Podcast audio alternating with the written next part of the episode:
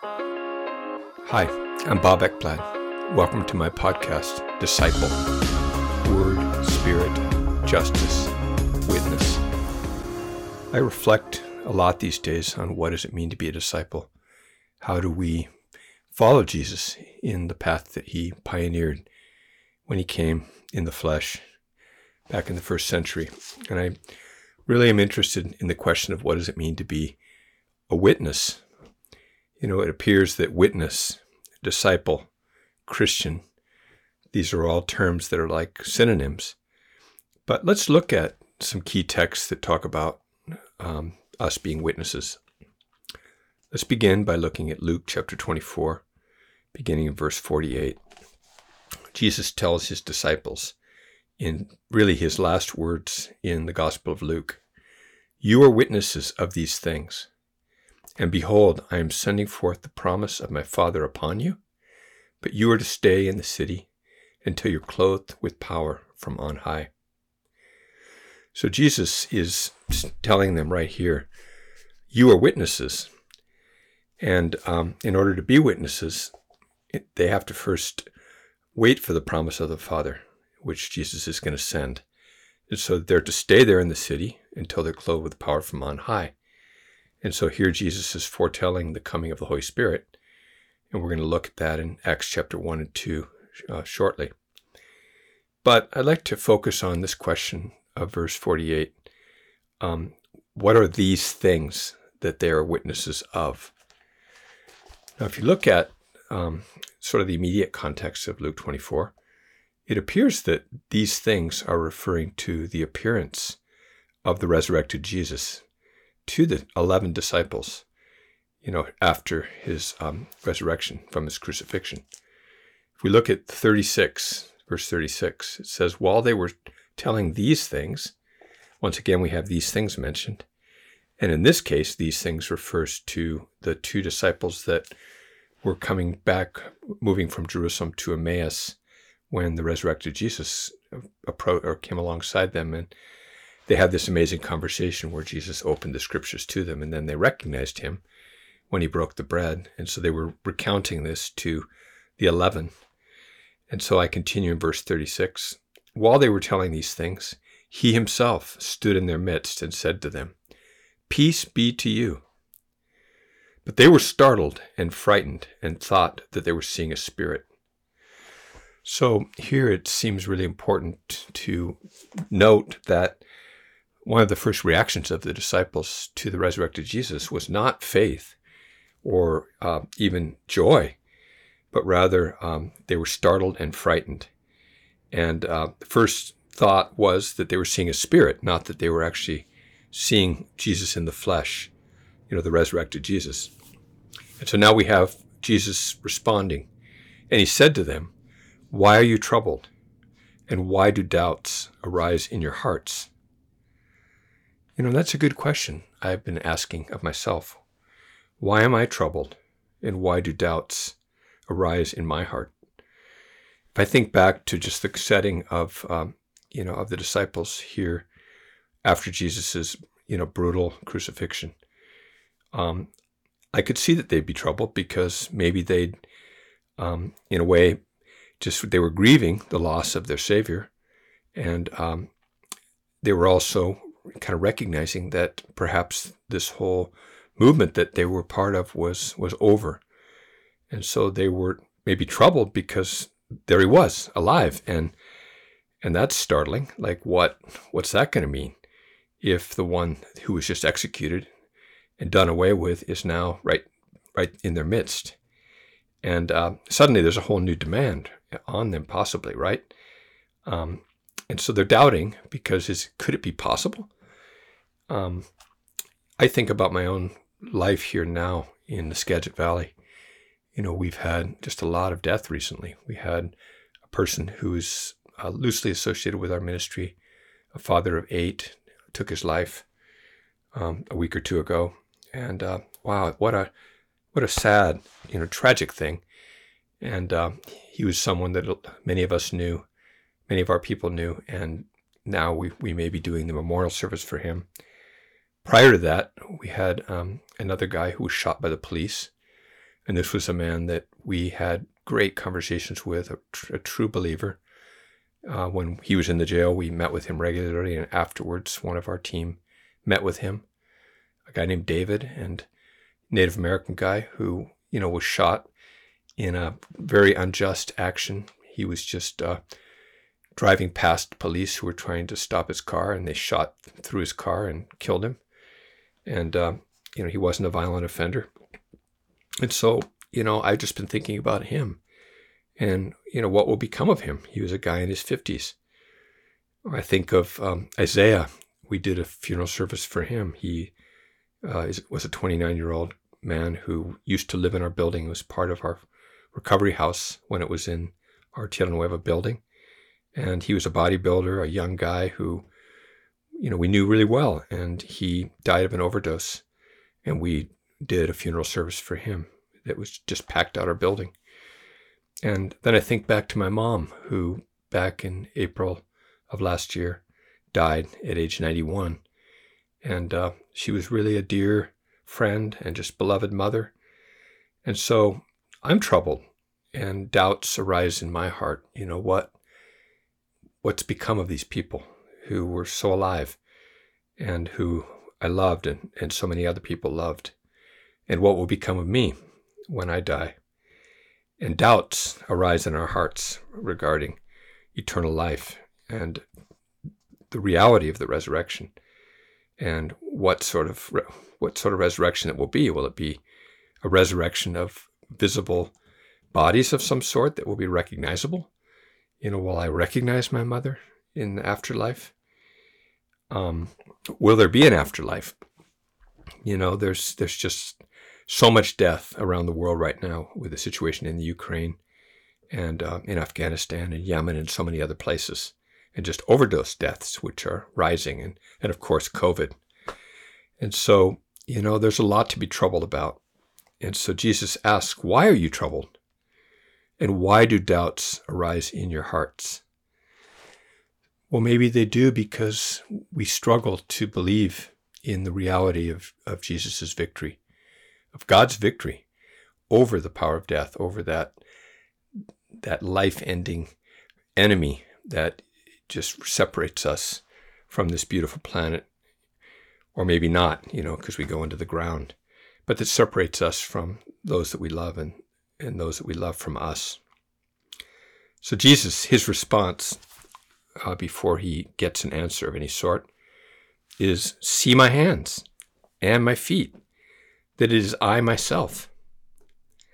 So Jesus uh, invites them to look at him and to see whether it's actually him. Recognize me. Is it me? Check me out. Touch me, he says, and see. For a spirit does not have flesh and bones as you see that I have. So here's Jesus drawing attention to his body, okay, a resurrected body. His physical body, which in its resurrection, resurrected state has flesh and bones. Wow, that's really interesting. So we're not talking about just his soul um, rising from the dead, or or just some invisible spirit. But here we're talking about a bodily resurrection, and not a resuscitation, okay, because his body is different. And uh, in other Gospels, we see that he, he walks through walls. You know, um, he ascends into heaven. And um, Paul writes extensively about about the resurrected body as um, as as different, as, you know, as a heavenly body, but it's a body all the same. And for us to, for the disciples to be assured that actually death of our physical bodies has been defeated, because a physical body is there before them. That is something Jesus wants them and us to be able to fully uh, face and embrace by faith. Why? Because Jesus wants us to be fearless in the face of death. Jesus wants us to be able to practice his ministry, his transformational ministry of announcing the kingdom of God and embodying it ourselves as his followers, as his witnesses, without fear of retaliation, without fear of crucifixion of assassination, of prison, of whatever it might be. Of course we're going to fear. Jesus himself sweated blood. But we mustn't be demobilized, you know, by all of these threats to our existence, which um, which come when we are willing to just say yes to whatever Jesus is calling us to do, or wherever God is calling us to go. So Jesus um, asked that question. Does a spirit um, does not have flesh and bones, as you see that I have? And then when he had said this, he showed them his hands and his feet. So now he's not just saying, see my hands and my feet, but he's showing them. You know, he's, uh, so we have this insistence in this almost like a type of repetition. So he shows them his hands and his feet, you know, the, the nail marks, I assume, as we see in John's gospel. And while they still could not believe it, and uh, wow, that's that's interesting. They still couldn't believe it, even when he's insisting and showing them, and he's and he's right there in their midst. Um, but I love this. It says, um, while they still could not believe it because of their joy and amazement. So there's been a shift from being startled and frightened to joy and, ama- and amazement, but the unbelief is still there. And um, and why? You know, why does that unbelief persist? Perhaps it's just um, it just seems too good to be true. Um, maybe they feel like to actually fully embrace this would be to to just be foolish, to be unrealistic. You know, after all, to be realistic is just to face your non-existence, some might think. But here Jesus um, goes a step further. He says to them, have you anything here to eat? Okay, wow, so this might be the proof. You know, and why? Why would he ask that question? Perhaps because when we think about um, our lives, one of the things we enjoy so much is is eating. Um, I just love waking up and having a, a, a cup of coffee, you know, making a latte. I go through a whole ritual of making a delicious latte every morning. And so if Jesus said, you know, um, do you have a latte? You know, I'd like a drink of, uh, I'd like to have a latte. And, uh, and if I watched him drink it right down, I think that'd be really compelling. So they gave him a piece of boiled fish, not as good as a latte. And he took it and he ate it before them. So, um, wow, that's interesting. So Jesus is really trying to get this message through to them. And uh, and these are the things, okay? After these things, um, he says uh, he says to them, and behold, I'm sending forth the promise of my Father upon you. Um, and you're to stay in, in the city until you're clothed with power from on high. Okay, well, there's still some other things that we need to look at. But um, so let's go back now to verse forty-four. So now he says, now he said to them, these are my words which I spoke to you while I was still with you, and that all things which are written about me in the law of Moses and the prophets and the Psalms must be fulfilled. So here Jesus um, is now moving from, you know, from really showing them and inviting them to see his um, his physical body there before them, resurrected, to the scriptures, which, um, you know, which he really wants them to focus in on now in a particular way. And I think this is illustrative of what should be our priorities as well. So he says, um, and that all the things which are written about me in the law and the of Moses and the prophets and the Psalms must be fulfilled. And uh, and so there he's referring back to, you know, the, the, the Bible of their day, the Hebrew Bible, which would have contained the law, you know, the Torah, Genesis, Exodus, Leviticus, Numbers, Deuteronomy, what we sometimes call the Pentateuch, and then the prophets, which is the second major uh, section of scriptures, and then the Psalms, which is part of the, um, you know, the Kettim, the the writings. And uh, and so Jesus, like on the road to Emmaus, when he opened the the Moses, the law of Moses and the prophets, and showed these two travelers, you know, how um, you know how these scriptures witness to to the how the Christ would suffer. Um, now Jesus is is going um, re- repeating that to the to the eleven.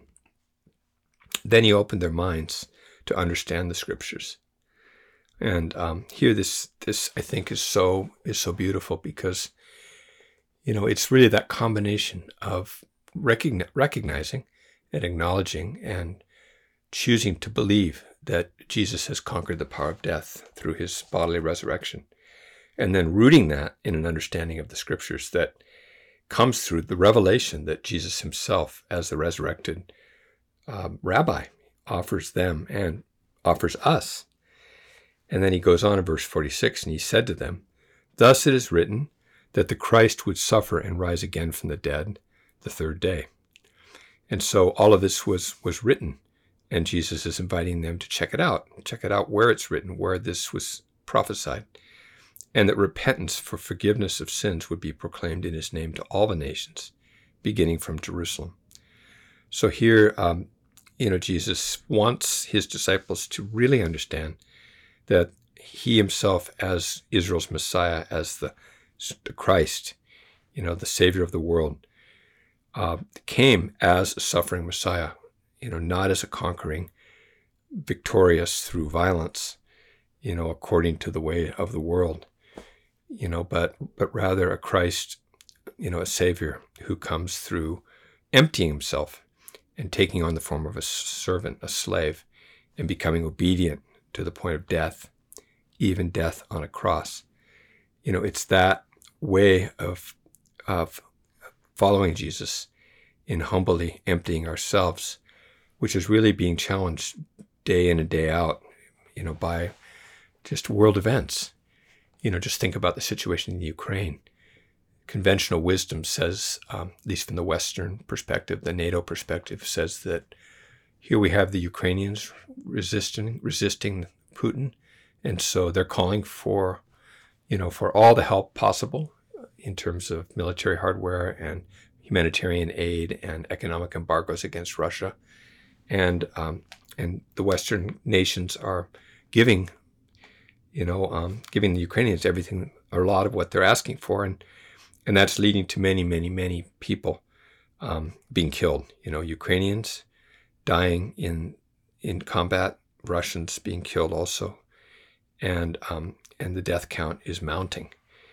And Jesus here is describing a way of being Savior that is not about arming anybody um, with anything other than, you know, the weapons of the Spirit, you know, um, the sword of the Spirit, which is the Word of God, and the breastplate of righteousness, and the helmet of salvation, and um, and just the proclamation, the Word of God.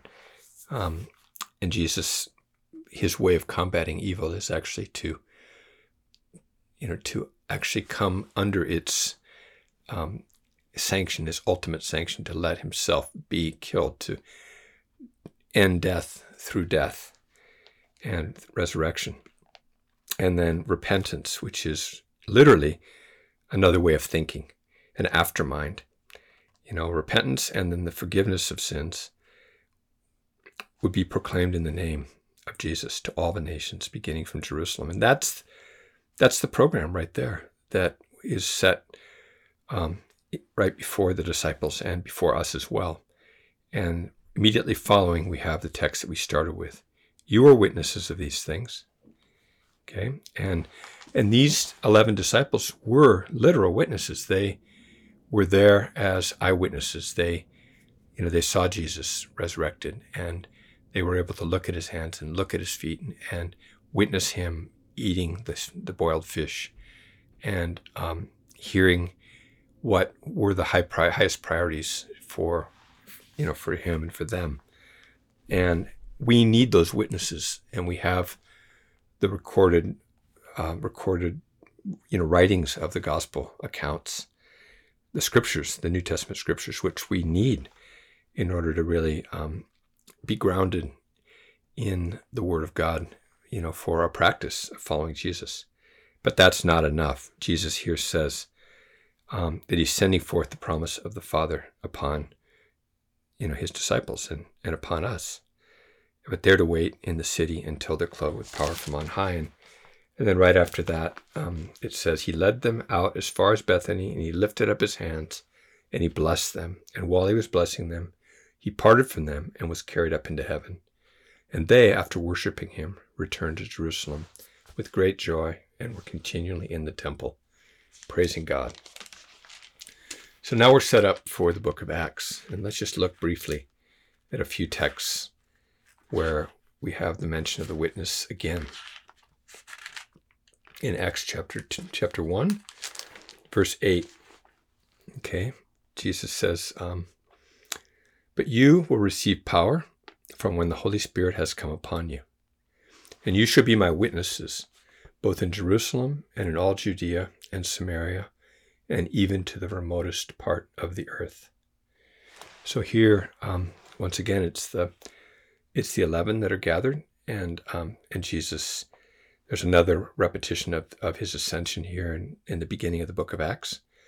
But Jesus describes them as, you know, as receiving power, which they needed when the Holy Spirit, you know, came. And we also need that power of the Holy Spirit. We need to be empowered to be witnesses. And but is this talking just about um, the eyewitnesses, you know, the, the disciples that actually got to see Jesus in his resurrected body prior to his ascension? Or does that notion of witness also include us?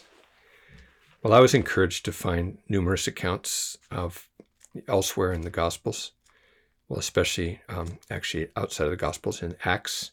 In Acts twenty-two, verse fifteen, Paul himself refers to himself as a witness, even though he himself was not a witness of the resurrected Jesus. In the same in the same form, you know, the physical form that that the disciples, you know, um, the eleven encountered him, you know, and um, but he did meet Jesus on the road to Damascus, but in the form of a bright light and a voice, right? And so um, he became a witness. And in verse fifteen, it says, um, the the Lord told Paul, "For you will be a witness for him." Or this is what Ananias said, you will be a witness for him to all people of what you've seen and heard. Okay, so being a witness of what we ourselves see and, hear, see and hear is what it means for us to be a witness today. We, we each need our own experiences of God, which we need to have repeated over and over, different new experiences of of the Spirit and of God answering prayers and of and of witnessing the power of the Holy Spirit to confirm the the words and the messages, you know, the our attempts to to follow Jesus today. And so Paul is described as being a witness, and then we also have um, Stephen, who is described in the next in verse twenty, and it says, um, and when the blood of your witness Stephen was being shed, Paul says, I also was standing by, approving and watching out for the coats of those who were slaying him. And uh, and he said to me, go, for I will send you far away to the Gentiles. So Paul describes Stephen also as a witness, even though there's no mention of Stephen being an actual witness to the resurrected Jesus. So I think it's important to just recognize that that word witness is broader than just eyewitnesses to the resurrected Jesus, and yet it does include um, those eyewitnesses who we need to, you know, to um, to listen to and to believe. As um, although, you know, just believing in the scriptures alone is not enough, we also need the Holy Spirit. And that's what we see um, arriving on the scene in Acts chapter two. When the day of Pentecost had come, they were all together in one place, and suddenly there came from heaven a noise like a violent rushing wind, and it filled the whole house where they were sitting. And there appeared to them tongues as of fire, distributing themselves, and they rested on each one of them. And they were all filled with the Holy Spirit and began to speak with other tongues as the Spirit was giving them utterance.